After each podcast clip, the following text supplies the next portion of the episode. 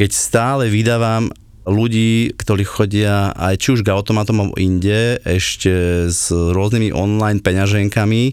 Blockchain.com to je úplne default. Hej. To, to proste, to, to keď vidím, tak... To máte blockchain.com rýchlo odinštalovať, prosím. Je to už potom taká vec, že už ani neviem, že či tomu človeku má vlastne radiť, hej? Uh, že, lebo, lebo keď nastanú nejaké problémy s týmito online peňaženkami, ja hovorím, že ja s tým neviem robiť a je to ako že...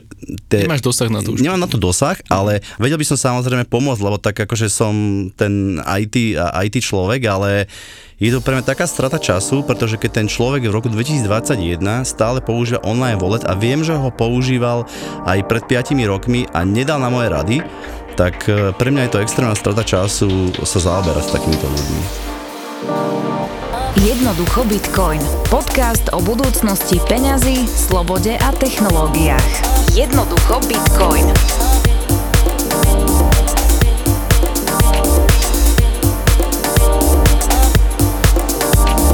Ja ťa pamätám z paralelnej polis, keď som ťa myslím, že tam prvý raz nejak tak zahliadol a veľký chalanisko na, na, nabitý holohlavy, že či je to nejaký SBS, ktorý, ktorý stráži ten kryptomat, alebo že, že kto si čo si. A on si tam vyberal ten automat a ja pozerám, že aha, že ty vlastne prevádzkuješ tieto automaty. Takže ja si, ja si takto pamätám, že ty si chlapík, ktorý prevádzkuje kryptoautomaty. A toto ma zaujíma, že ak sa k tomuto vôbec dostal. Historicky uh, celkovo automaty uh, vyplynuli nejak z toho celého snaženia na začiatku, pretože automaty nebolo to prvé, ktoré sme robili. Uh-huh. My sme vlastne s bráchom naj, najskôr uh, začali programovať tú našu platobnú bránu. A, a tú až, bránu na krypto? Na krypto samozrejme. Aha. A následne sme sa vlastne spojili s už existujúcim prevádzkovateľom jedného bitcoinového automátu, vlastne prvého v Strednej Európe, s Marianom uh-huh. Jančuškom, týmto pozdravujem. Uh-huh. No a jemu vlastne ako keby zvýšil jeden automat, ktorý neúspel v tom čase v Košiciach uh-huh. a tento sme vlastne začali prevádzkovať ako prvý ešte v, myslím, že to bol v 2015. A to bola taká pamätná udalosť, pretože v tom, na tom evente vlastne v avióne aj Juro Karpiš e, krstil, alebo tak v podstate môžem povedať, že začal predaj svojej e, knihy Zle peniaze. Zle peniaze. Mm, tak to bolo, to bolo 2015, 2015, že? Mm, áno. Tak to je celkom dávno. Dobre, ale ty teda vravel si, že už vtedy ste robili platobnú bránu na krypto, čiže tvoj vstup do Bitcoinu bol ešte predtým nejaký. A čo bola možno ten moment, kedy si povedal, že toto je zaujímavé pre teba? Lebo ja, ak si dobre pamätám, ty si z bankingového sektoru.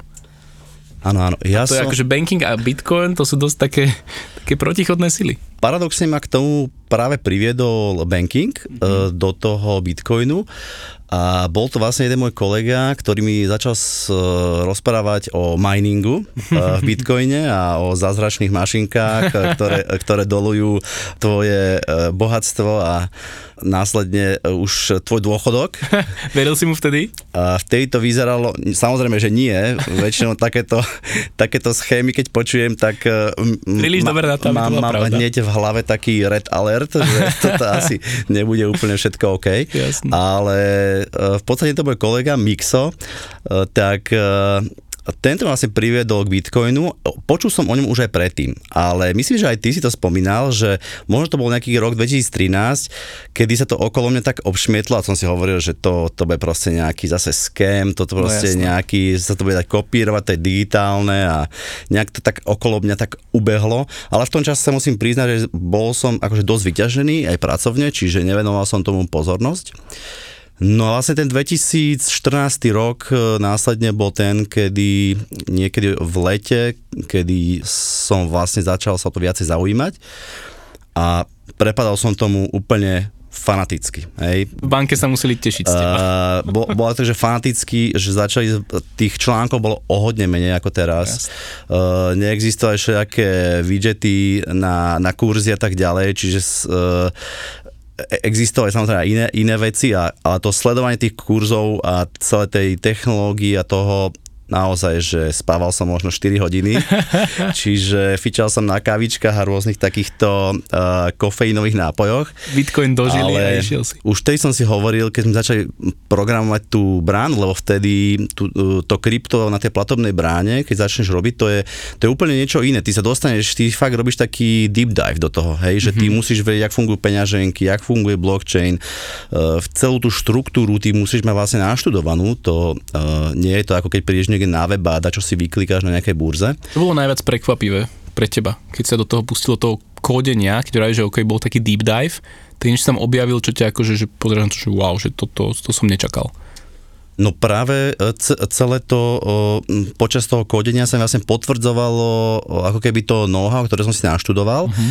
že je to naozaj decentralizované a že naozaj je to proste trustless, hej? Uh-huh. Čo trustless. som si nevedel po slovensky asi, že, ako, že, že bez že, dôvery, že, že, že nie je nutná dôvera. Nie je nutná dôvera tvojej protistrany, mm-hmm. ktorá vykonáva transakciu, čo bolo pre mňa, teda ja som sa hlavne v bankingu venoval práve od začiatku aj takým transakčným systémom, či už pokladničným alebo iným, čiže väčšinou tie databázové veci na tom fungovali a, a toto bolo niečo, čo mi úplne zbúralo moje, moje know-how a celú moju predstavu o tom, ako môže fungovať vlastne databáza, ako môže fungovať, e, ako to môže fungovať decentralizovane, mm-hmm. bez dôvery, hej, mm-hmm. tej protistrany strany, uh, alebo teda teba voči tej protistrane. Čiže na báze nejakého kódu, nejakého protokolu. Tak. Išiel si do toho, že poďme, poďme robiť platobnú bránu, čiže chcel si umožniť ľuďom platiť tým bitcoinom a po finále čo bol zámer? Aby obchodník dostal eurá alebo bitcoin, alebo že čo ste vlastne chceli vytvoriť? Ono v tej dobe, tie možnosti uh, boli, a aj to povedomie bolo oveľa menšie ako je v, v dnešnej dobe. Od začiatku sme to vlastne koncipovali tak, aby boli tie možnosti všetky.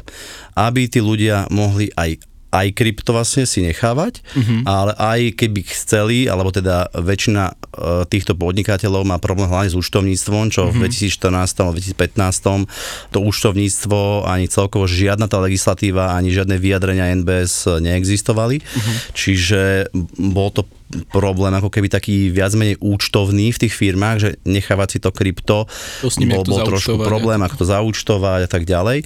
Neskôr sa to samozrejme nejak utriaslo a boli firmy účtovné, ktoré vedeli s tým narábať ako s bežným digitálnym aktívom, ktoré je vo firme. Ale chceli sme nechať slobodu tým eh, podnikateľom, proste keď eh, si myslí, že momentálne je to iba ako keby pre ňoho nejaká brána na získanie ďalších potenciálnych klientov cez nejaký ďalší platobný kanál. Je to jeho voľba, menenie do eur sme samozrejme vedeli zabezpečovať, ale boli aj od začiatku tam boli podnikatelia, ktorí si to krypto nechávali. Hej. Uh-huh, uh-huh. A kto bol taký prvý, s komu ste zaviedli platby? Ja si pamätám, že myslím, že Subway tuto v Bratislave bol jeden z takých prvých. A čo boli takí tí prví klienti? Čo to boli nejaké reštaurácie, kaviarne?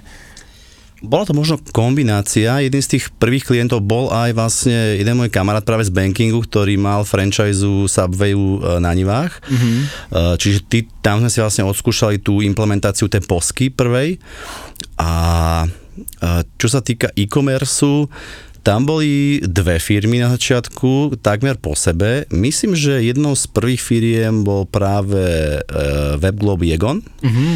Uh, a to len vďaka tomu, že uh, v tej dobe uh, vlastne ako keby majiteľ a konateľ Igor Strečko m, ktorý doteraz je kryptofanúšik a, a podielal sa a, aj na, aj na podporovaní polisu a tak mhm. ďalej, aj týchto kryptoaktivít, tak vďaka nemu sa to vlastne zintegrovalo do ich systému a funguje to v podstate dodnes. Mm-hmm. Takže stále to majú u seba? Stále, stále to majú, mm-hmm. využívajú, môžu to využívať ľudia, takže uh, jedni z tých prvých stále fungujú a paradoxne druhá tá časť bol Dobrý aniel, ktorý funguje na krypte už uh, fakt dlhé roky, no. Vyše 5 rokov, ak nie 6 rokov. Platia ľudia, máš nejakú štatistiku? Sú, uh, sú ľudia, ktorí platia. Ono je to vždy tak, že do toho aniela väčšinou tí ľudia prispievajú, keď to proste vybehne hore. Aha. A vtedy, vtedy áno. Alebo keď sú Vianoce, hej, vtedy tam prichádzajú nejaké dary a tak ďalej. Uh-huh, uh-huh. Hej. Tam takisto sme mali nejaké uh, dobré kontakty vlastne na toho človeka, ktorý mal na starosti celú tú uh, skupinu toho dobrého aniela. Uh-huh. Super. Dobre, a a teraz vlastne e, táto služba CDP, koľko ľudí ju dnes využíva? Koľko máte implementácií po, po Bratislavu, po, po, po Slovensku? Neviem to takto akože úplne presné číslo odhadnúť, akože nie sú to nejaké stovky alebo tisíce tých, e, tých e, zákazníkov, ale určite sú to vyššie, vyššie desiatky mm-hmm. hej, tých, tých klientov, ktorí to využívajú ale v nejakom čase sme si povedali, že musíme ísť viac menej trošku iným smerom a začali sme spolupracovať práve s firmami, ktoré nám zabezpečia ako keby tú masovú e, adopciu pomocou ich e, technológie. Hej. Momentálne spolupracujeme aj s firmou HM Print, aj s ďalšími, ktorí majú ako keby nejaké štandardizované e, pokladne uh-huh. EKASové, do ktorých sa vlastne zaintegrujeme a tí zákazníci automaticky dostanú možnosť platiť aj kryptom, hej. Ja som chodíval na rande do Funky Punky na Palacinky a to bolo pre mňa také miesto, že keď som išiel na rande, tak Funky Punky a platil som tam vždy kryptom a to vždy tá baba pozerala, že čo to je, jak, že čím to ideš platiť, tak to som mal akože plusový bodík. Takže aj svoju terajšiu no. priateľku som na prvé rande zobral do funky a platil som vtedy. Hej, oni boli tuším takí, myslím, že oni boli jedni tiež z tých veľmi prv, prvých zákazníkov, ktorí, ktorí používali krypto. Uh-huh. A pamätám si, pamätám si, raz som tam tiež takto platil a, a pani videla, že niečo s mobilom som tam robil. A išli aj oni platiť a praví, že no, že tiež kartou. A tá, tá pokladnička, že ale on neplatil kartu a ona a čím platil, že bitcoinom, to nechápala pozerať čo sa deje. Lebo tam sa že len hotovosťou alebo bitcoinom. Áno, áno. To bol veľký paradox. Takže mám, mám veľmi dobré skúsenosti a plus vlastne aj terminál som pomáhal zavádzať do, do Roxor Burgeru. Keď sme tiež chodevali, chodevali na burger za krypto a keď som pozval Kicoma z bitcoinového kanálu do Bratislavy, prvýkrát, tak sme išli vtedy na burger do Roxoru a pekne sme si bitcoinom zaplatili.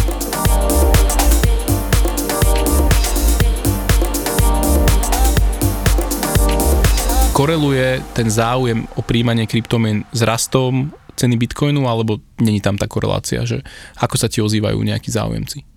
Predošlé roky to tak bolo, dajme tomu do nejakého do 2019 som tam videl túto koreláciu. Mm-hmm. Následne po tom 2019 a po tejto koronakríze mám pocit, ako keby nastalo nejaké prebudenie uh-huh. tých ľudí, že asi ten finančný systém bežný úplne nefunguje OK a že nejaké krypto tu teda existuje a to povedomie hodne vzrástlo. Samozrejme nie je to iba krízou, ale celkovo k tých ľudí, ktorí sa venujú takýmto vlastne uh, jobom, ako máš teraz ty, uh-huh. že robia tých uh, in- entrepreneurov, takých je teraz na trhu uh, aj mimo Slovenska viacej, čiže túto prácu robíte super, lebo ten váš dosah je, je obrovský, celá tá škála, tá problematika, vy to viete rozobrať v nejakom čase veľmi, veľmi ako keby širokospektrálne. Uh-huh. A Samozrejme aj tí hostia, ktorých e, tu pozývaš, e, majú určitý dosah a sú sledovaní a naozaj ten, ten, ten dosah na, tý, na tých koncových ľudí, ktorí to začnú vnímať trošku ináč, je úplne iný, keď e, uvidia, že aha, že aj tento môj kamarát, ktorý robí úplne niečo iné, je napríklad typický príklad bol teraz Baša uh-huh. Valová, že, že je v tom krypte, že asi si o tom naštudujem niečo viac. Pretože tie predsudky a, a tie headliny a tie clickbaitové nadpisy e, samozrejme v tých mainstreamových médiách, tak teraz išiel trošku Bitcoin dole a už vidíš, že e, prichádza katastrofa, Bitcoin, Bitcoin zase zomiera. takže e, je, je dobré, že, že existuje aj veľa materiálov a tak ďalej, že tí ľudia si to už môžu, aj veľakrát je to aj jazyková bariéra, mm-hmm. hej, že nie všetci napríklad v našej oblasti vedia anglicky, hej, historicky vedia iné jazyky, väčšinou samozrejme akože tí starší ruština, možno nemčina, uh-huh. čiže troška sa to odbúrava a pomáha ten ekosystém, ktorý sa buduje a to vzdelávanie, samozrejme, aj ktoré sme vlastne robili v polise, tak e, všetko to malo obrovský dosah, je to proste virálne. Mm-hmm. Tie, Čiže už, už nevidíš tú koreláciu tým pádom s tou cenou, ale že už je to nejak Nie. stabilne, už je to bez na to, ako sa hýbe cena, tak už akoby tá adopcia, akceptácia, presne. vnímanie ľudí akože rastie. Presne tak. Ja to presne, ak si aj teraz spomínal, že tých materiálov nebolo veľa, ja si pamätám v tom 2017 tak asi jeden jediný materiál, alebo taký čo som ja pozeral, bol od Maja Jančušku taký ten, ten dokument na, na Google Drive, ktorý bol podľa mňa perfektný a dodnes tam je zavesený, ale moc toho v Slovenčine nebolo vtedy. Fakt a dneska kryptonovinky, kryptomagazína, že už, už je toho naozaj veľké množstvo, čo človek aj na Slovensku neznali angličtiny vie konzumovať v tomto svete. Dostávame sa práve k tým automatom, teda si spomínal, že najskôr ste riešili a, tieto platobné brány, ktoré dodnes fungujú, implementujete a potom, potom si teda prešiel asi k automatom, hej, že to bol až následný krok. Uh-huh. A kde ste mali prvý? Ten prvý automat, ako som spomínal, e, bol práve v tom avione, e, ktorý sme vlastne rozbehli spolu s bráchom aj s Marianom Jančuškom. Tam sme natáčal video, že ako robiť s ATM-kom. No, e, to bol už druhý automat, Aha. pretože prvý automat to bol taký úplný bizar, ktorý dizajnovo vyzeral uh, krásne. Myslím, že to volal nejak BitX ATM. Mm-hmm. Oni sa prezentovali na trhu, že to je nemecká značka, vyzeralo to úplne krásne, proste futuristický dizajn, ale, ale, ale ITčkárovi uh, proste, ktorý uh, si tam chce integrovať svoje veci a tak ďalej, to nedá a potvára to a zistí, že architektúra toho stroja bola absolútny disaster, proste to bola katastrofa. Tam bežali full nody vnútri na malých núk e, týchto e, poči- počítačoch, v podstate maličkých, prenosných. A našťastie nám vlastne odišiel, myslím, že bol tam nejaký SSD disk, ktorý nám odišiel a odišlo nám to predtým, než zamestnanec ich firmy, ktorý mal prístup k všetkým strojom, vlastne pobral e, privátne kľúče zo strojov, pretože tam boli na tých ATM-kách, áno. Čiže on mal prístup vlastne áno, k všetkým ATM-kám, všetkým coinom. A, a vznikol akože tam dosť obrovský fraud. Neviem, ako skončil tento súdny spor, e, koľko, koľko tam uniklo, už to nepamätám, naozaj bol to nejaký 2016 rok. A, desiatky, stovky bitcoinov? A, no v tom čase si pamätám, že keď sme to spúšťali v avione, tak bol bitcoin niekde na 400 eurách. Takže už to mohli byť aj naozaj desiatky, aj stovky bitcoinov. My sme mali šťastie, že mali sme nejaké zálohy z toho a v tom čase e, sme ako keby mali všetky prostriedky, keďže to online obchodovalo, tak sme to mali na burze. A neprišli sme tam takmer o nič. Čiže toto bolo veľké šťastie. Tak to ste mali šťastie. Hej. Ty kokos. Dobre, čia, toto je tam vlastne už druhý automat a už ich máte viacero. Čo viem, myslím, že aj teda mimo Bratislavy. Hm? Koľko je to dnes? Koľko už máte mašín? No, spolu tých mašín je myslím, že Myslím, že 8. Aj s tou jednou, ktorá vlastne beží v nejakej spolupráci v Piešťanoch. V Živeli to je, myslím, že? Áno, v Živlie. Čiže myslím, že ich je 8 tých automatov. Zaujíma logistika okolo toho celého, lebo ja keď sa nad tým zamyslím, že dobre, tam človek dáva cash, keď náhodou Bitcoin padne, ľudia strašne chcú nakupovať, tak tam je zrazu, sa to naplní a teraz ty tam musíš ísť, zobrať, dať do banky, preniesť na burzu. Dáva to vôbec biznisový zmysel? Lebo mne to príde, že ty sa tak nabeháš, že ešte keď to máš mimo Bratislavy, že, že mne to nové až hlava neberie, že, že, že no ako to... sa to vie oplatiť za tých 1-2%.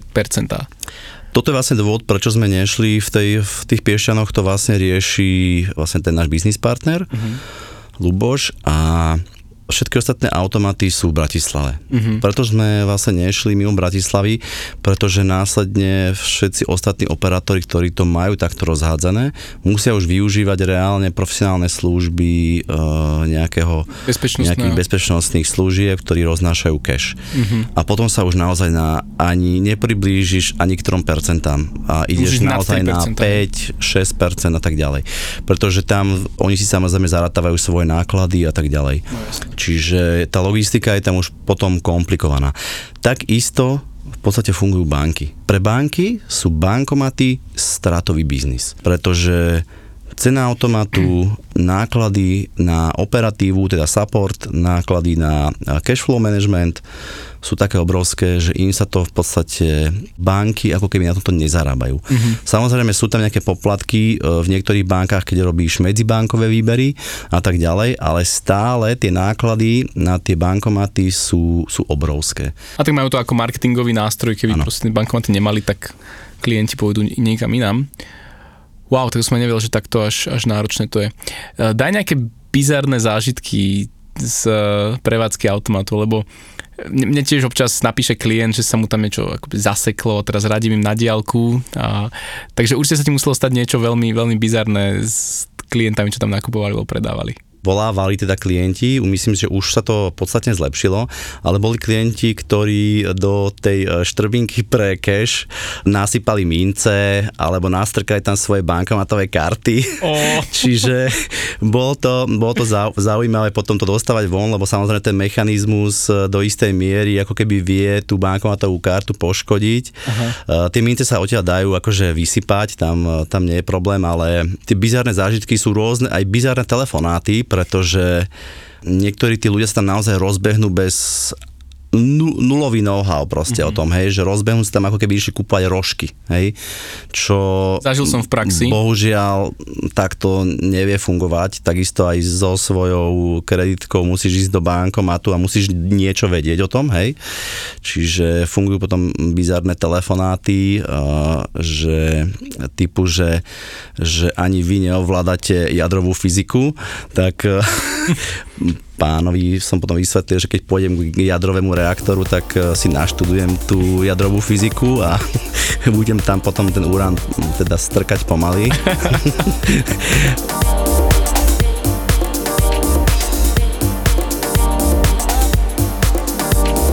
ten pík, ktorý bol v tom 2017, to bol úplný masaker, to proste taký masaker už by som ani nechcel zažiť. Jak sa to prejavovalo? Ako? To bolo všetky burzy, ktoré sme v tom čase mali, boli proste offline, absolútne sa nestíhalo, tým pádom komunikácia bola pomalá, automat e, potom e, sa správal rôznymi spôsobmi, samozrejme tie pohyby kurzov tam boli obrovské, v tom čase proste to skákalo, nedokázalo to stabilizovať tie kurzy, čiže niektoré trady sa nepredali. Pamätám si, že v tom 2017 sme s bráchom mali akože veľmi perný mesiac, to boli fakt, že také spánky tiež 4 hodinové, lebo veľa vecí sme potom ešte dofixovali v noci, double spendovali sme transakcie, pretože neprechádzali uh, veci, čiže bol taký akože záhul veľký, ale akože musím povedať, že tí klienti, ne, nemal som uh, nemal žiadne skúsenosti zlé, čo sa týka, že by som nejaké výhražky, akože nejaký fyzický atak alebo čokoľvek takéto, to sa mi nedialo. Tak mm-hmm neviem, síce kto, kto by ma Áno, chcel. pozriem na teba, neviem, kto by bol len tak, akože by za teba sa Akože dá sa samozrejme, ale e, je tam nejaká bezpečnosť za tými automatmi, e, snažíme sa to, ten cash flow nejak e, udržiavať v takom stave, aby sme minimalizovali tie rizika, keby k niečomu došlo a tak mm-hmm. ďalej.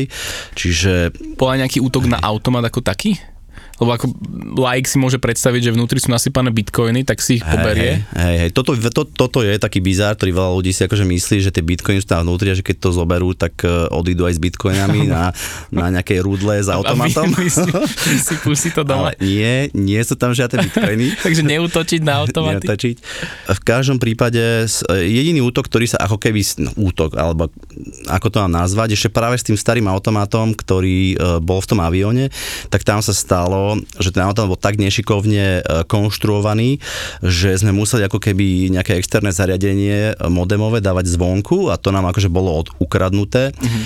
ale nakoniec e, samozrejme sa to nášlo, lebo v tých shoppingoch sú všade kamery, no, jasné. čiže nič, nič, nič sa také vážne neudialo. Mm-hmm, čiže jasné musím zaklopať, ale nemal, nemali sme zatiaľ žiadne problémy. Ja si pamätám, keď som tam vtedy nahrával to video, tak presne som tam prišiel, nejak som si nastavoval kameru a zrazu prišiel pán, do toho tak ďobať a zjavne bol stratený. A tak som tak oslovil teda, že pán, či vám pomôžem a presne bol taký, že ja keby išiel kúpať rožky a on mal iba na telefóne akože svoju uh, aplikáciu do internet bankingu a teda, že on si tam ide kúpiť ten bitcoin. Ja že dobré, ale že tam musíte mať hotovosť a musíte mať aplikáciu na, na bitcoin. A on, že to vôbec nevie, čo je, to nemá také ja, že fúha, no tak sme zakladali peňaženku, vysvetloval som mu veci, ale úplne chápem, že keď sú tieto nárasty ceny, tak tam chodia ľudia, aj keby hodín Hej, je, peniaze. A... Bežní, bežní ľudia práve, akože retailisti nerozumejú tomu a tí nerozumejú samozrejme podľa mňa ani internet bankingu. E, veľakrát sa stávalo, ja nerobím nikdy biznis za každú cenu. Mm-hmm. V 2017 proste stál, pamätám si taký deduško, proste mal snad 75 rokov mm-hmm. a stál svojou poslednou hotovosťou pred automatom a všetko píkovalo a ja mu hovorím, že pane, zarobím na vás, ale hovorím vám, nedávajte to tam. Mhm. Hej, ako naozaj tam nedávajte, keď chcete, počkajte nejaký mesiac a potom zvážte tento nákup tak e, tohoto pána som zachránil. Ochránil si pána Toto som zachránil, lebo potom všetci tí, čo boli pred ním, naozaj to bol taký bizar v tej 2017, že tam stáli rady. Áno. Lebo vtedy sme mali tuším iba nejaké dva alebo tri automaty a normálne sa stávalo pravidelne, že tam stál 8, 10 ľudí v rade, hej. Čiže tak e, bol taký, že toto bol taký bizár pre mňa, že došiel som tam a išiel som tam s hotovosťou a v akomkoľvek čase tam proste stálo minimálne 4-5 ľudí v rade, hej, No. čiže a, a už keď som tam prichádzal, tak už mi ukazovali, že kde som, že akože automat je prázdny.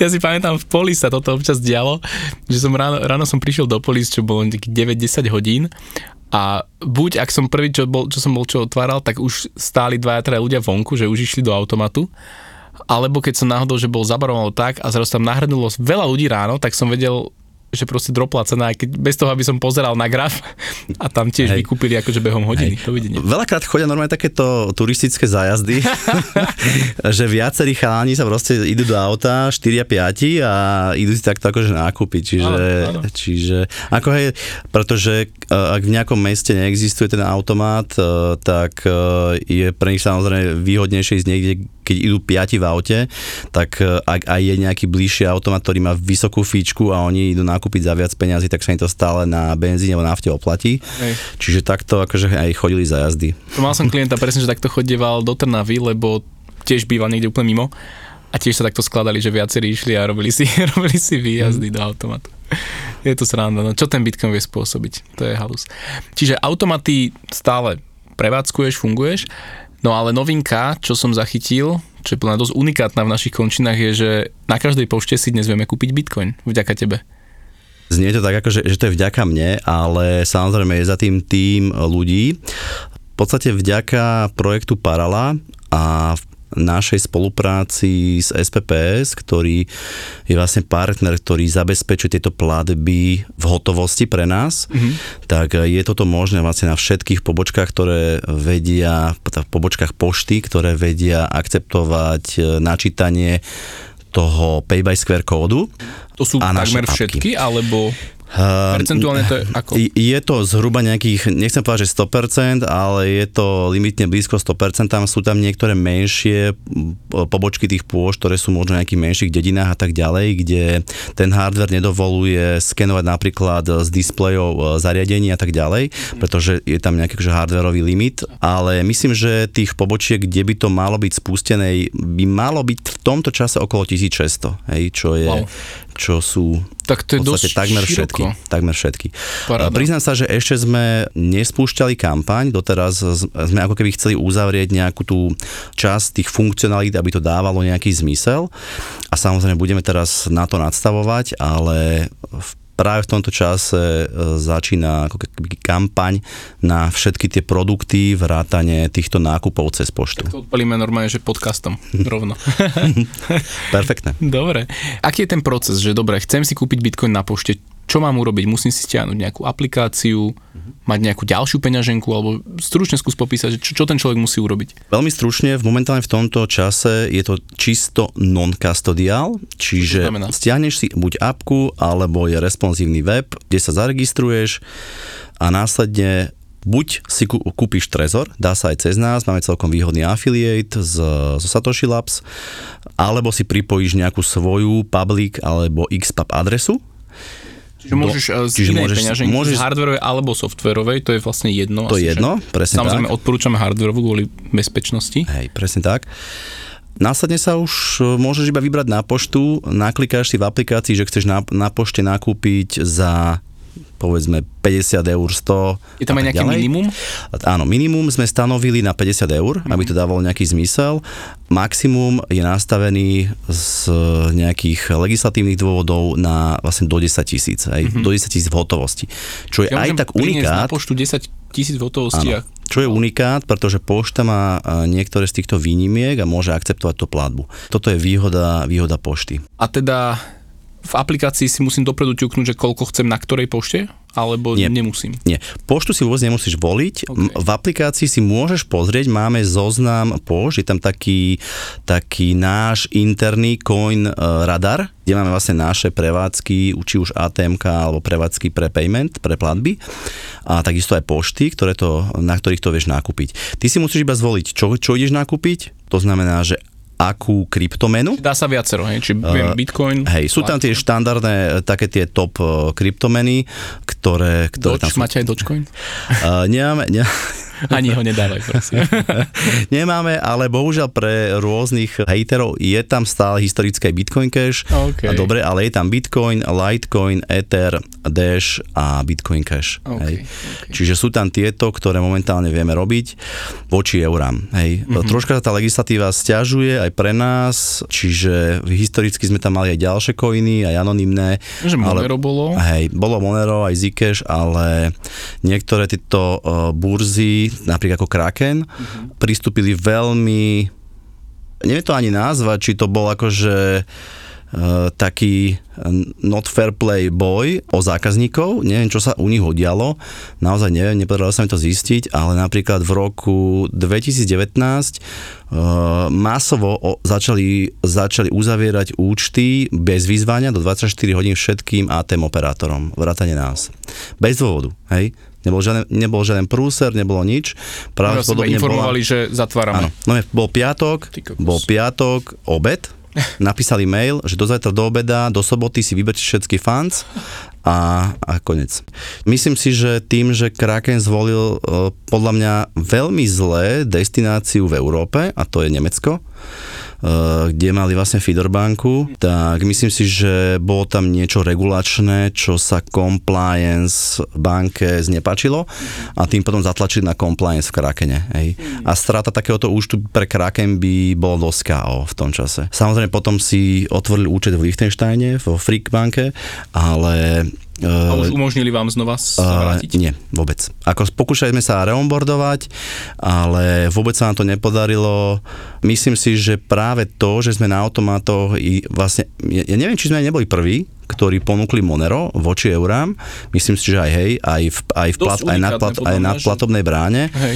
A toto mohol byť e, taký trn v oku, ktorý sa mohol nepáčiť, hej? pretože samozrejme každý rok si vyplňal nejakú správu pre tieto burzy, keďže my sme boli korporátny klient a keďže sme uviedli, že predávame aj Monero a samozrejme vieš, tie, tie marketingové správy a tak ďalej, to sa dá zachytiť. Naozaj majú celkom schopné týmy ľudí, ktoré vedia e, pozisťovať a vedia si ako keby spraviť ten due diligence e, na diálku o tých firmách, že vedia si to pozisťovať, pogoogliť a tak ďalej. Čiže utajovať čokoľvek bolo úplne zbytočné. Takže myslím si, že Kraken takto odstavil podľa mňa 99% všetkých ATM operátorov v Európe. Že teraz máte viacero burz, alebo jednu konkrétnu? Ako to máte teraz? No e, momentálne e, je to také dosť kritické, fungujeme v podstate s jednou burzou, s Českou, s ktorou sme mali v podstate aj vtedy ako burzu v zálohe, kde sme tiež e, samozrejme museli podniknúť nejaké kroky, aby sa neudialo to isté. Hej. Čiže je to momentálne dosť také napäté, by som to tak, takto nazval. Normálne obdiv za to, že ty musíš kľúčkovať medzi tými reguláciami, že extrémne. Že robíš aj s hotovosťou, robíš aj s aj s krypto, aj banking, že ty spájaš vlastne všetky tie veci Hej. dokopy a Jedna časť samozrejme je táto ATM časť, to je CryptoDigger, Sparala je čisto cashless, takže tam bol menší problém sa onboardovať aj e, do iných burs, ktoré ideme riešiť. Samozrejme Parala ako celok bude mať úplne iný typ burs, tam sa dohadujeme na úplne iných e, modeloch. Tam budeme mať prístup k obrovskej likvidite, vyše 40% celosvetovej likvidity, e, do likvidity poolu budeme prístup. čo to znamená pre bežného užívateľa? Pre toho Uh, človeka, čo si chce napríklad na tej pošte kúpiť, alebo že aké budú možno aj funkcionality tej parály, že toto skús popísať, že čo, čo nás tam čaká. Čím lepší liquidity pool, tým menšie pohyby v cene, keď nakupuje e, veľa ľudí cez daný subjekt, lebo na tých menších burzách vždy ten, m, ako keby ten order book je veľmi plitký, Áno. čiže nie vždy sa ti tá cena ako keby nejakým váženým priemerom dostane na také sumy, kde sa to proste posunie o x eur v tom kurze a potom nastáva problém pri reklamáciách. celkovo tá funkcionalita alebo tá myšlienka toho tej paraly a toho portálu alebo tých aplikácií je to, aby to, čo som si vlastne ja odsledoval v histórii, že práve tí ľudia, ten retail, oni, oni nechcú riešiť tie, tie geekoviny. Oni naozaj nemajú, to nie je, že, že boli hlúpi, ale oni nemajú tú, tú mozgovú kapacitu alebo ani, alebo potrebu, presne, alebo potrebu, nekapacitu, ale tú potrebu ísť ako keby nejak extrémne hlboko. Hej?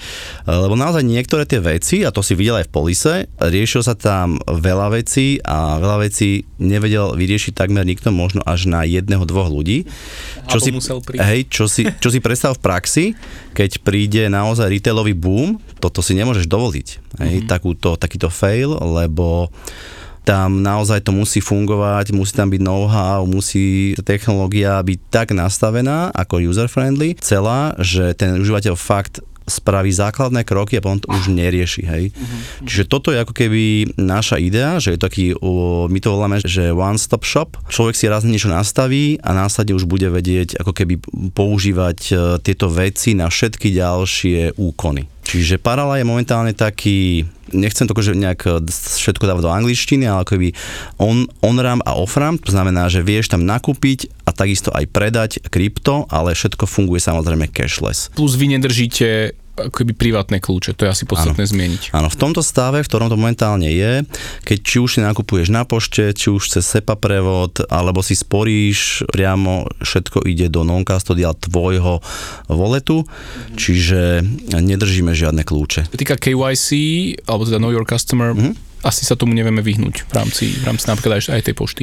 Hej, no pošta samozrejme má istý typ e, bankovej licencie, čiže pošta, aj keď si ideš vybrať svoje ponožky, ktoré si si kúpil, e, ťa musí zaznamenať. Mm-hmm. Hej, čiže pošta si zaznamenáva tieto veci. Pošta samozrejme vidí iba tie veci, ktoré vidí, že ty si nakupoval za 50 eur, dajme tomu, a vidí samozrejme tvoje údaje, ktoré si odprezentoval. Mm-hmm. Čiže ďalej pošta v podstate do tohto nedovidí. Ale teda ona vidí čo, že som niečo nakupoval, alebo že som nakupoval krypto? No tá služba samozrejme je označená, Hej. lebo ide to do nejakého kanála, Jasne. čiže oni vidia, že bola to, bol to tento typ služby. Aha. Nevidia, že to je krypto, ono je to, ono je to keby zakryté, oficiálne je to akože dobitie, úč, u, u, dobitie kreditu, uh, účtu elektronických peňazí. Hej. Aha, okay. Čiže toto oni nevedia to rozlišiť. Ale to KYC samozrejme potom, ako prišla AML 5, ktorá sa schválila a už je vlastne implementovaná aj na Slovensku. Minulého novembra. Uh, hej, už prakticky to malo byť vlastne v januári 2020, Aha. ale meškali sme samozrejme s integráciou a uh, implementáciou. Uh, tá samozrejme už zahrňa aj nás, všetkých týchto kryptooperátorov oficiálnych. Museli sme ako keby požiadať o viazanú živnosť, ktorá je istou formou licencie a tá nás zavezuje k nejakým povinnostiam. Hej. Samozrejme, tá povinnosť je nejak daná. Čiže aj v rámci tej paraly a je to aj, ale vlastne už aj CryptoDiggers má takú istý typ licencie, preto sa tie limity ako keby na tie anonimné transakcie znížili. My musíme vlastne vykonávať starostlivosť o klienta, keď je to transakcia od 1000 eur, vrátane 1000 eur vyššie. Hej. Čiže to základné KYC tam musí byť spravené. No, no jasné. Pre mňa bolo super, ako vy využite parali v tom, že sme mohli, alebo že môžeme uhrádzať faktúry, mm-hmm. bežné eurové faktúry v Bitcoine. Akože to, to bol pre mňa taký game changer, že to bolo že wow, super. A funguje to veľmi jednoducho. Naozaj, že naskenujem si QR kód na faktúrke, vygeneruje sa mi QR kód, kam mám čo poslať, to dám do trezoru, hop, hotovo pošlem a za naozaj relatívne OK percento mám to uhradené veľmi rýchlo. Takže toto za mňa tá funkcionalita nám vo firme perfektne slúži. Presne faktúra za elektriku, elektrárni, keď ťažíme, hop, hop, hop, vybavené. Toto je jedna ako keby spo, teraz z posledných funkcionalít a to je vlastne uh, tá funkcionalita Pay by Square, uh, kde vieš ako keby naskenovať akýkoľvek Pay by Square kód, slovenský, treba podotknúť. Češi majú iné typy tých kódov. Aha. Uh, toto ale... je ináč taká, taká naša slovenská špecialitka, tento typ Pay by Square kódu bol vymyslený tu na Slovensku uh-huh. A integrovali ho v podstate všetky banky, všetky veľké uh, fakturačné firmy a tak ďalej. Áno, viem, že je to... super faktúra to má by default hej, v sebe. Hej. Je, je, to, je to slovenská špecialitka. Uh-huh. Je to v podstate open source, je to niekde zadefinované, ale samozrejme sú firmy, ktoré to vyvinuli, ktoré predávajú na to rôzne hotové knižnice. My sme si tú knižnicu vytvárali v rámci akože našej firmy, ako in-house, keďže to bolo open source. No a táto funkcionalitka bude čoskoro tiež propagovaná. Ja som veľmi rád, že si ten pionier, ktorý, ktorý si to všetko... Som prvý alebo jeden z prvých? A, si jeden z prvých, ktorí to využívajú, pretože nezačali sme propagáciu z nejakých dôvodov. Chceli sme najprv vyskúšať, e, či to všetko funguje OK a následne začneme robiť aj e, akože nejakú propagáciu, nejaký marketing okolo toho. Uh-huh. Je to jedna z tých, jedna z tých platobných funkcionalít, ktoré sú práve v tej parale a chceme využiť to, že aj na tej pošte funguje ten Pay by Square a chceli sme tú istú funkcionalitu teda ponúknuť, keďže sme si všimli, že všetky faktúry využívajú a majú integrované už e, tieto Pay by Square kódy, uh-huh. tak sme dlhodobo rozmýšľali, že ako sa vlastne dostať, a ešte to bolo vlastne začias, keď sme vyvíjali aj, aj CDP a CryptoDig triggers, že ako sa dostať do tých fakturačných systémov. Pretože e, dostať sa do nich je pomerne komplikované, ľudia nemajú záujem komunikovať, veľa mm-hmm. z mhm. tých fakturačných a tých softverových firiem. Robota naviac. Je to robota naviac, málo klientov a tým, že oni integrovali uh, v podstate tie Pay by Square kódy, Už sa veziete na Pay tak Square. sme sa si povedať, OK, tak my, keď nepríde, ako sa hovorí, uh, Mohamed Áno Hore, tak hore k Mohamedovi. Dobre ste to urobili. Ako veľmi elegantné naozaj, že to musím povedať, že to sa mi, to sa mi veľmi páči. Bo presne takéto niečo som hľadal, aby som nemusel teraz ja posielať krypto na burzu, tam to mhm. meniť, čakať, kým mi to príde do, do banky, plus banky majú problém, keď im príde krypto z, akoby, z burzy, nejaké peniaze a takto, bez toho, aby som musel niečo konvertovať medzi tým. Akože super. Fakt, toto je, že kvitujem, že, že výborná, výborná služba. Bodli sme sa, priznám sa, dlhšie tiež s bankami, kým sme mm-hmm. sa mhm. onboardli do niektorých bank. E, samozrejme sú to banky, na Slovensku tá reč s tými bankami o, o takýchto typoch služieb je stále a bohužiaľ na bode mrazu. Mm-hmm. Je to aj vďaka tomu, že veľa z tých bank sú vlastne iba céry Eh, nejakých eh, zahraničných bank, uh-huh. čiže tie medzinárodné pravidlá, ktoré tam určujú v rámci tých bankových skupín, eh, nevedia nejak meniť uh-huh. a je to trošku smutné. Vy ste mali aj problém, že vám zatvárali účty nejak, čo som počul, že tie banky sa boja toho krypta, že skús povedať, čo, čo, čo sa tam dialo, alebo, alebo čo, jak to bolo. Toto sa dialo vlastne tesne po tom píku, takže a, ako nastal ten dám v 2018. Tam, začal, oni sa báli tam začalo asi. sa masívne zavierať, e, za, začali zavierať tým uh, kryptofirmám tie účty. V nejakom čase sa tieto e, veci aj mne ako keby tie informácie, čo tam reálne udialo, sa mi to vyjasnilo. Nebol to úplne, alebo skoro vôbec aký problém v tých bankách, ale Samozrejme, tie banky sú regulovaný subjekt a regulátor e, vidí, čo sa deje v tých transakciách a banky, ak nevykonajú nejakú, nejaký typ starostlivosti a nad tým klientom a nerobia nejaké tie risk assessmenty a tak ďalej, tak e, sú veľmi často a boli tieto banky, ktoré nás zavierali účet, boli pokutované. Boli pokutované? Áno. Za to, že vám to zavreli? Uh, nie, pre, pretože nevykonali e, dostatočnú starostlivosť o klienta a nezistili pôvod prostriedkov. Mali najskôr zistiť a, mhm. a nie len tak, že vám Presne dať tak. že zatvárame a hotovo. Presne tak. Samozrejme, tie banky už potom ma, veľa im neostáva na výber, pretože oni si rýchlo zrátajú tú ich PNL, profit and loss a profit teda my sme veľký nevytvárali, sa priznám. Chápem.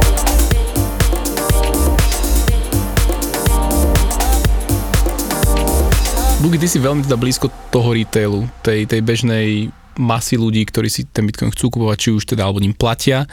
Čo ty vnímaš ako možno bariéru širšej akceptácie, alebo ako vidíš tú adopciu kryptomien v najbližšom období? Čo, čo sa musí stať?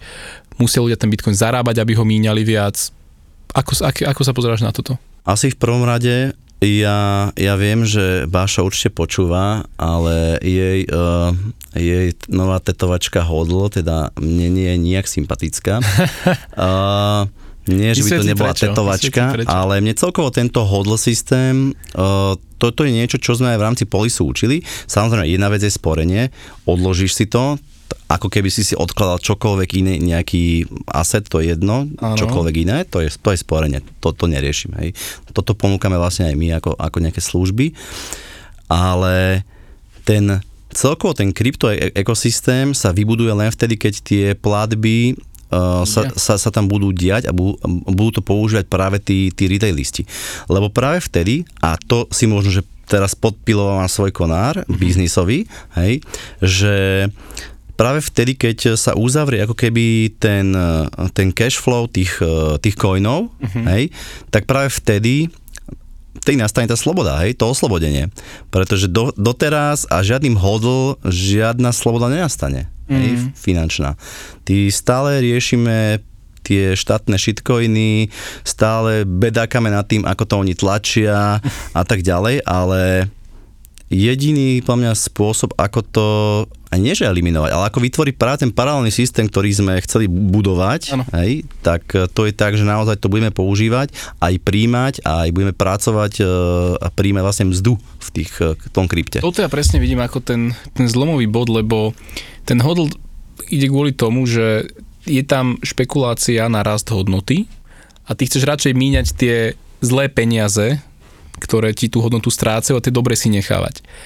A podľa do momentu, dokým nezačneme príjmať bitcoin naozaj za našu mzdu, vo firmách, za, za produkty a služby, tak dovtedy ten človek nemá potrebu to míňať. To, to, to, toto vnímam, že dovtedy ten hodl narratív, to držať a nepustiť, mhm. keby nemá, nemá ako zmiznúť odtiaľ. To je samozrejme závislé od toho, do akej miery veríš tomu kryptu, lebo ten narratív hodl je veľmi silno spojený potom aj so všetkými týmito traderskými a exitovacími stratégiami do Fiatu. Čiže ak niekto je nastavený tak, že, že za rok budem exitovať do Fiatu, tam je zbytočné takéto človeka presviečať o tom, aby používal krypto na platby, lebo Uh, jeho, jeho cieľ v tom krypte je, je, je, je exit do štátneho shitcoinu. Mm-hmm. Hej, mhm. čiže samozrejme tých stratégií, hej, čo aj e, rôzni iní ľudia odprezentovali, hej, že dokupuješ si a platíš,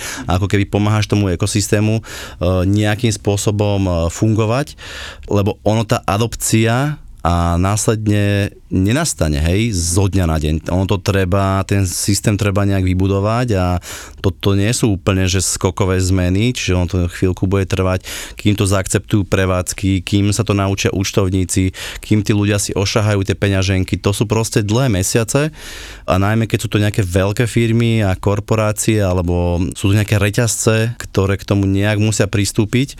Toto sú všetko veci, ktoré sa budú postupne a samozrejme ich motivácia je priamo úmerná tomu, koľko ľudí tým, tým kryptom bude platiť, hej?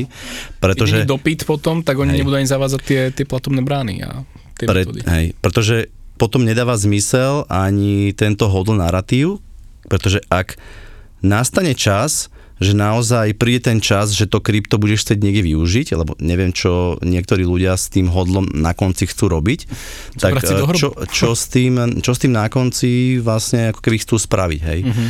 Lebo ak to budeš chcieť samozrejme vyexitovať do štátneho shitcoinu, tak je to úplne jedno, ale ak budeš chcieť reálne a veríš tomu, že chceš tým niekedy platiť, tak ten ekosystém nebude existovať. Hej? Uh-huh. Nebude existovať, keď e, nebude záujem o tie kryptoplatby. Uh-huh. Hej? To je no taký ten problém sliepka vajce, že čo musí prísť prvé. Vieš? Že, že jednak aj obchodníci by sa mali pripraviť na to a poslednú dobu sa mi čím ďalej tým viac ľudí ozýva, čo chcú príjmať v naozaj rôznych prevádzkach. Napríklad teraz sa mi ozval pán, ktorý má také zábavné centrum, je tam jump arena, bazén a tak ďalej, chcú príjmať bitcoin. Hej, že už nejde len o gastro, ale že už ide o naozaj veľmi zaujímavé uh, podniky a oni mi vraveli presne, že chcú byť ready na to, ak proste tí ľudia prídu a budú chcieť platiť. Uh-huh. A to sa mi páči, lebo oni, oni tiež tvoria ten ekosystém, idú do toho dosť filozoficky zatiaľ, lebo sú to častokrát ľudia, ktorí veria myšlienke, nie sú to iba taký, že spočítal si, že veľa ľudí chce platiť, tak to išiel urobiť. Čiže podľa mňa potrebujeme ľudí, ktorí sú filozoficky nastavení, že chcem to krypto podporovať a to, to nám podporí akoby aj ten, ten ekosystém pri, na platby a podobne. Určite, toto je jedna z vecí a samozrejme ten showstopper pre ten retail e, je tá volatilita. On, tí bežní ľudia, napriek tomu, že je milión videí, kurzov, viete, v rámci polisu toho bolo plno, ako fungovať s tou volatilitou, ten bežný retailista si to absolútne dokáže predstaviť. Hej? To nedokážeš si predstaviť, jak teraz, že by stratil 15-20% v priebehu jedného dňa, hej. A potom samozrejme 20% zase získal za, v priebehu jedného dňa. Nevedia s tým bežní retailisti existovať. Preto jedna z vecí, ktorú určite začali na tom robiť, len je, je toho, tej roboty viac, sú aj nejaké stablecoiny. Mm-hmm. Chceli sme a máme aj spoluprácu s MakerDAO a chceme to už konečne dotiahnuť. Dúfam, že sa to podarí tento rok, aby v podstate napríklad taký DAI uh, bol jedným zo stablecoinov, s ktorým by si dokázal platiť. Mm-hmm. Uh, čo by bolo super, ako taký taký entry level pre týchto retailistov, hej, že mm-hmm. budú môcť mať ako keby nejaký stablecoin, uh, ktorý je decentralizovaný, samozrejme na výber bude určite aj viacej, viacej coinov, samozrejme vieme, hovorím, vieme o čom hovoríme. Sú tam určité kamikadze stablecoiny, ktoré ako Tether nevieme dokedy budú fungovať. Bombičky. Ale ono na to bežné vysporiadanie tej transakcie pre tých retailistov je stále aj ten Tether v pohode. Uh, pretože ak ty tú transakciu vyklíruješ, klíruješ, dajme tomu na nejakej mesačnej báze, že vieš, že budeš, dajme tomu, platiť tento mesiac, ja neviem, 2000 eur, tak budeš mať 2500 500 tetrov, mm-hmm. tak eh, vieš to vlastne vymeniť, vieš tým nejak fungovať, hej. Mm-hmm. Bežný retailista naozaj funguje, väč, väč, väčšina ľudí bohužiaľ na Slovensku funguje od výplaty k výplate. Čiže to odkladanie, to odkladanie je, je tam veľmi minimálne až mm. nulové, hej ak nie ešte idú ako slovenský štátny rozpočet do, schodko, do schodkov, hej, čiže Jasne. požičiavajú si a tak ďalej. To ide v ruka v ruke aj s tou nejakou finančnou gramotnosťou, že mnohí idú od výplaty k výplate, ale keď sa pozrieš na to, tak na 100 miestach by vedeli ušetriť a mohli by si aspoň pár eur ale tak to je, to je dlhodobý proces a práve kvôli tomu aj chcem, aj tú knižku riešim vlastne, vďaka tebe bola aj podpora na Startlabe, takže za, za to veľká vďaka Parale a, a tebe Peťo. A takže akurát zajtra, áno, zajtra mám, nie v piatok mám e, prednášku pre strednú školu, čiže už to, už to začína pomaličky a už mi v nejakých 50 škôl vyplnil teraz formulár, že, že chcú od septembra už teraz september, oktober začať vzdelávanie. Takže... Toto je veľmi záslužná činnosť a to ťa obdivujem, že sa na toto dal, Ďakujem. lebo to je taký beh naozaj na nekonečnú trať, než na dlhú trať. Stalo sa mi teraz na jednom festivale, ktorý vlastne neexistuje, nebudem ho menovať, kde, som sa, kde som bol a bol tam jeden taký malý chlapec z základnej školy a tým, že ja mám všetko proste olepené bitcoinami, ja aj svoje objektívy, keď fotím čokoľvek, ja mám všade nálepky, hej, tak e, došiel taký malý chlapec z základnej školy, možno nejaký štvrtak, piatak a hovorí, že no, že to je ten bitcoin a že to stráca na hodnote a to teraz spadá a to ide k nule, hej. Mm-hmm. Tak som sa opýtal, že kde toto čítal, hej, že kde to videl. A tak tá edukácia tam a, a, tie, a ten mainstream tam má brutálny tlak mm-hmm. a, a toto je to, čo teda dúfam, že sa ti podarí e, dostať do tých škôl, aby to vnímanie toho bitcoinu nebolo vždy iba o cene, ale Jasne, práve to, o tej to technológii. Je to je môj zámer, že aby sa na to ľudia pozerali takou optikou, že není to len, že, že rastie to, klesá to, že je to niečo, na čom sa dá zarábať. A, a hlavne aj, akože aj pomenovať rizika, aby to zase nebolo, že kupujte to v najväčších množstvách, len sa dá. Ale naozaj aj rizika pomenovať, ale hlavne sa baviť o technológii ako takej. Presne tak. Takže... Tým deťom to asi treba podať eh, presne tak, ako to bolo. Jedna vec je, že ilustrácia, mm-hmm. nejaké, nejaké infografiky a tak ďalej, aby to poňali ináč, ten detský mozog funguje ináč, oni nevedia vnímať ešte mm, dobre ani tie bežné eurá. Uh-huh úplne najideálnejšie bolo, aby sa s tým vedeli pohrať, hej? Uh-huh. Aby mali, dajme tomu, možno nejaké lightningové alebo nejaké peňaženky v eh, testnetoch, uh-huh. kde si budú vedieť posielať testovacie bitcoiny a tak ďalej. Uh-huh. A toto by možno bolo cool pre nich, že, že toto uvidia. Lebo napríklad moje deti sa veľakrát hrávajú tak, že, že si chcú posielať uh, uh, nejaké peniaze. Niekedy už majú oni akože tiež dosť tých bitcoinov, už mi povedali, už nám tu nedávaš na bitcoiny, my tu chceme stačí. platiť kartou. tak im vždy hovorím, že ich vydedím. O pár rokov budú si nadávať. Ale testovacie coiny a Lightning, ja som na tým uvažoval, aj sa na to veľa ľudí pýtalo, že či tam budeme trošku aj s tým reálnym bitcoinom robiť. Dávam si na to pozor, lebo akože ísť už s tými peniazmi priamo do tých škôl, to je také dosť, nazvem to na hrane, ale s tými testcoinami by sa to dalo inak robiť. To by som Na mohol, toto že- sú peňaženky a sú aj riešenia. Je, je, te, je test, e, testovacia peňaženka, je priamo tá Schildbachová, je takisto aj Lightningová testovacia peňaženka, čiže testovacie coiny ti viem nejaké dodať. Mhm. Máme, akože je taká zácnosť, my to používame, e, keď testujeme na testovacích prostrediach a je to veľakrát tak, že, že keď to zažiješ, je to oveľa ten intenzívnejší ten zážitok, intenzívnejší, keď to zažiješ, Určite. ako keď to niekde vidíš na videjku alebo proste niekde v nejakých obrázkoch, hej. Určite, ja som si teraz postavil akurát z open sourceového a, projektu Lightning ATM, je to taká 20 cm škatulka mm-hmm. s e, displejom, normálne coin acceptor, takže hádžeš mince a mm-hmm. potom naskenuješ QR kód a ti Satoshi. A je to 3D tlačená záležitosť, takže toto chce mať aj také, že na workshopy, nech ten človek, že založíme si peňaženku a zároveň si aj kúpi za 30-50 centov nejaké Satoshi mm-hmm. a je to úplne iný feeling, než keď mu iba rozprávam na na prednáške, že o Bitcoine a ne, ne, nechytí si to. Bugia, e, ty takisto ako, ako aj, aj Baška alebo aj Peťo Nemčuk, čo tu so mnou boli, tak vzdelávaš svoje deti inak, ako bežne na Slovensku sa deje a chodia do nejakej alternatívnej školy, alebo teda vlastne tých asi homeschooluješ, ak, ak sa nemýlim. Skús iba tak povedať stručne, že teda ako sa vzdelávajú tvoje decka a ako, ako to vyzerá v praxi. Pre mňa je absolútne nepredstaviteľné, aby sa moje deti zúčastňovali na čomkoľvek, čo organizuje štát. Ak to nemusí byť, hej? Pretože veľa týchto ako keby kritikov týchto naši, tejto našej uh, kryptoanarchie uh, hovorí potom, že však chod si do súkromnej nemocnice, hej? Mm-hmm. Tak na to samozrejme rôzni ľudia reagujú ináč a hovorím, tak keď ma nebude štát vypalovať uh, s rôznymi daňami a s všetkými dávkami a s sociálnym a a zdravotným poistením, Budeš mať peniaze na to ísť do budem mať e, súkromia. aj na normálne komerčné poistenie a ako vieme, však e, samozrejme Wilder a tak ďalej, tí ľudia fungujú na tých zahraničných poisteniach a funguje to efektívnejšie a lepšie. Takže ja si neviem predstaviť, že moje deti chodili do štátnej školy. V prvom rade moje, moje deti od úplného mala boli vedené k tomu, že ako keby takej slobode. Slova, berem ich ako veľakrát ako rovnocenných e, v čomkoľvek. Mm-hmm. Samozrejme, je tam nejaká hranica, e, kde samozrejme to dieťa s jeho mozgom nevie vyhodnotiť rizika, mm-hmm. čiže musíš niekde zasiahnuť aj tak centralizovanejšie. Áno.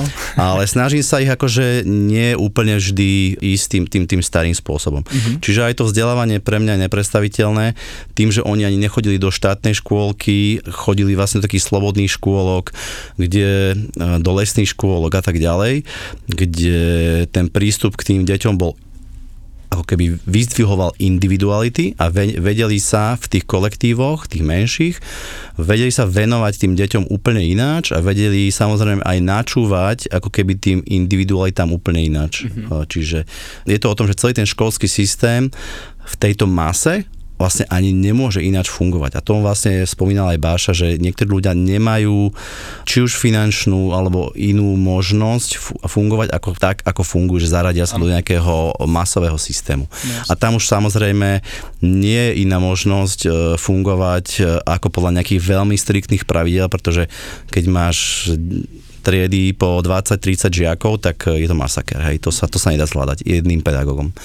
My e, sme mali vlastne e, malotriedku, my sme, nás bolo oveľa menej rodín, v začiatku nás bolo okolo 10, teraz tam nast- nastali nejaké transformácie, samozrejme riešia sa iné rôzne problémy, či už finančné, či už e, aj ideologické a tak ďalej. Teraz tá, tá koronakríza dosť to celé vyeskalovala, bolo tam veľa ľudí, ktorí rôzne vnímali tú situáciu, čiže je to, je to také celkom problémové v tom školstve aj v tých alternatívnych e, školách. Ale my v podstate fungujeme systémom ten, že náš, náš vlastne e, ten najmenší je teraz predškolák, ale dcera je, je tretiačka a ona je vlastne zahlásená e, reálne na domácom vzdelávaní, má nejakú kmeňovú školu, ktorá to akceptuje a následne my máme vlastne svoju triedu, kde máme normálne svojho učiteľa alebo učiteľku, ktorá má pedagogické vzdelanie 1 až 4, prvý až 4 ročník a ona sa im venuje, ale spôsobom iným, ako to je na školách. Hej. Je to oveľa Praxi, voľnejšie. ako to vyzerá? V praxi to vyzerá tak, že prvom rade sa nehodnotia, neznámkuje sa, uh-huh. hej, čiže žiadne súťaženie o známky. Keď tým, že ten kolektív je menší, tak sa dajú, ak niektorý ten čl- žiak nevyniká v niektorých oblastiach, tak ho nedrilujú proste až tak extrémne, hej, že keď niekto má vzťah proste k umeniu a k niečomu, čo je viacej také spirituálne, tak ho proste nechajú istým smerom, lebo ako úplne zbytočne bude nejakému umelcovi vedieť e, derivácie, hej, že na, na čomu to bude, hej. Čiže ako keby také vyzdvihovanie tých individualít s tým, že je tam nejaká baseline, ktorú musia zvládnuť, ale je to všetko robené takou hrou, iný štýl učenia tam je, hej. Že je to viacej takou hrou, voľne, tým, že ich je tam menej, tak e, nenastáva tam také extrémne napätie ako na tých štátnych školách, pretože verím tomu, že tí učitelia v tých štátnych školách sú, veľa z nich je vyhoretých, právom vyhoretých, hej. Právom vyhoretých. To nie je, že by to bola ich vina, ale celý ten systém je tak nastavený, hej. Ty keď už si v tom systéme a vyhoríš, veľakrát už si tak zaciklený, že už z toho ani nevieš odísť, hej. A potom, nemáš a potom silu možno odísť. Nemáš, máš, tí učiteľia majú aj určité pohodlie. Hej. Takže detská sú akože spokojné s tým a, a vidíš nejaké ako rozdiely možno voči rovesníkom, ktorí chodia do, do štátnych škôl. Hlavne oni sa do tej školy tešia. Hej. Hej. Mne, mne, mne, mne dcera hovorila už e, posledný augustový týždeň, že ona už chce ísť do školy ona už nechce byť nikde, nechce na žiadny výlet, nikde, ona už chce ísť do školy. Ona už chce sa učiť, ona už chce ísť proste s kamošmi, ona proste chce akoby tie veci nové nasávať, hej. Mm-hmm. Čiže Ty ťa prirodzene má tú potrebu nasávať, si myslím. Hej, Častokrát tá škola to zabíja. Lebo veľakrát v jej prípade je to také komplikované, lebo ona keď zacíti tlak, mm-hmm. tak to je konec. Hej. A to keby sa začalo pretlačať nejakou silou v tom štátnom vzdelávaní, ja sa obávam, že to má ako fatálne následky na ňu. Mm-hmm. Je to hej. anarchistka. Tak je, že je, je, je k tomu vedená. Mm-hmm. Pomenoval by si ty seba anarchista? určite mám k tomu bližšie a čím ďalej v mojom veku to mám k tomu bližšie a bližšie. Hej. Uh-huh. Uvedomujem si, že, že tie e, ako keby tou treťou stranou nejaké vynútené veci veľakrát spôsobia viacej problémov ako osohu. Uh-huh. Čiže snažím sa aj ja sám správať podľa ako keby tých anarchistických nejakých nepísaných pravidiel, mm-hmm. že akceptujem nejakú dohodu a tak ďalej, ale veľa ľudí si míli ten význam slovo anarchia. Súhlasím. Ako, ako mu ty rozumieš? Lebo to je presne, ja sa s tým často stretávam, že keď niekomu poviem niečo, že anarchia, anarchista, tak to oni považujú anarchistu za človeka, ktorý v šatke s molotovým koktejlom rozbíja a, s bejsbalkou výklady a sa to tu je rozvrátiť. Ako ty definuješ anarchistu? Tak v prvom rade e, týchto ľudí vždy odkážem na Google, že let me Google it for you, im poviem. A tam samozrejme hneď e, v prvom riadku je vysvetlené e, to slovo z, z gréčtiny a tak ďalej, že to znamená iba to, že je to absencia arbitra, ktorý rozhoduje o nejakých dvoch uh, ostatných uh, partneroch. Hej. Čiže anarchista, anarchisti práve naopak veľmi striktne dodržiavajú vzájomné dohody. Mm-hmm. Hej? Toto, je, toto je to, čo učím aj deti, že keď sa dohodneme, my dvaja, nepotrebujeme žiadnych svetkov, ale keď sa my dohodneme, tak to platí. Hej. Čiže ja keď, to... ja keď som zabuko, zabudol zabukovať štúdio minulý týždeň. Hej, toto je trošku niečo iné, ale je to hlavne o tom, že, že, že rešpektujem individuality, mm-hmm rešpektujem dohodu. Mm-hmm. Akúkoľvek, ak ju spravím, a veľakrát nie je to vždy úplne, možno pre mňa úplne výhodná dohoda, ale samozrejme, keď robíš nejaké dohody, sú tam nejaké emócie, to nemyslím biznisové dohody, ale aj v živote, tak mm-hmm. uh, musíš niekde lavírovať a aj keď sú to nepríjemné veci, tak uh, snažím sa tie dohody vždy a striktne dodržať. Mm. Hej. Nech anarchii ešte patrí to, že nerobím druhému niečo, čo nechcem, aby on robil mne. A to, to mi príde ako jedno z kľúčových tak, pravidel tam, tam sú už rôzne potom tie prístupy toho a to vnímanie tej anarchie, mm-hmm. ale samozrejme to je o tom, že kde je tá sloboda, či už zasahuješ do môjho priestoru a tak ďalej, mm-hmm. hej, že ten rešpekt, hej, celkovo ten rešpekt, to je aj rešpekt, e, ako keby úcta k človeku, s ktorým sa dohodnem, alebo rešpekt k tvojej slobode, k tvojim názorom. Pre mňa fascinujúce, že ako to slovo vzbudzuje až taký strach u mnohých, že to keď, keď začuješ niekde anarchia, tak normálne až ti tak, alebo čo, čo ja som vnímal aj predtým na sebe, a vnímam na mnohých ľuďoch, že ak tak zovrie žalúdok, že o tomto sa nebudeme, že toto je také no-go. A potom tak zamýšľam, že či je to cieľene keby nám vtesnané, že toto slovičko akože nemáme riešte niekde akože mimo, že toto, toto nemôže tak byť. A, alebo že prečo to vôbec tak vzniklo? Že... Je to podľa mňa akože nepochopenie toho, toho významu toho slova, tej, tej anarchie. A veľa ľudí si, si zamieňa anarchiu s chaosom. Áno, áno. To, to, je, toto to je ja vnímam. To je, to je klasická, klasická vec.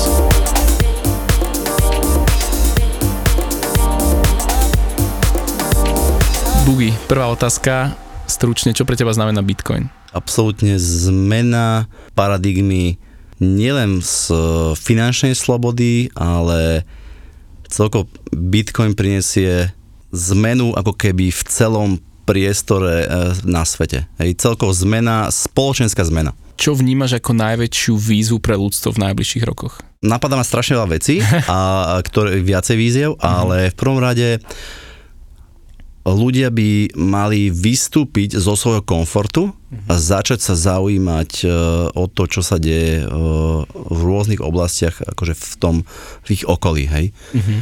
Že hlavne prejaviť záujem, prejaviť mm-hmm. záujem, lebo vidím strašnú pasivitu.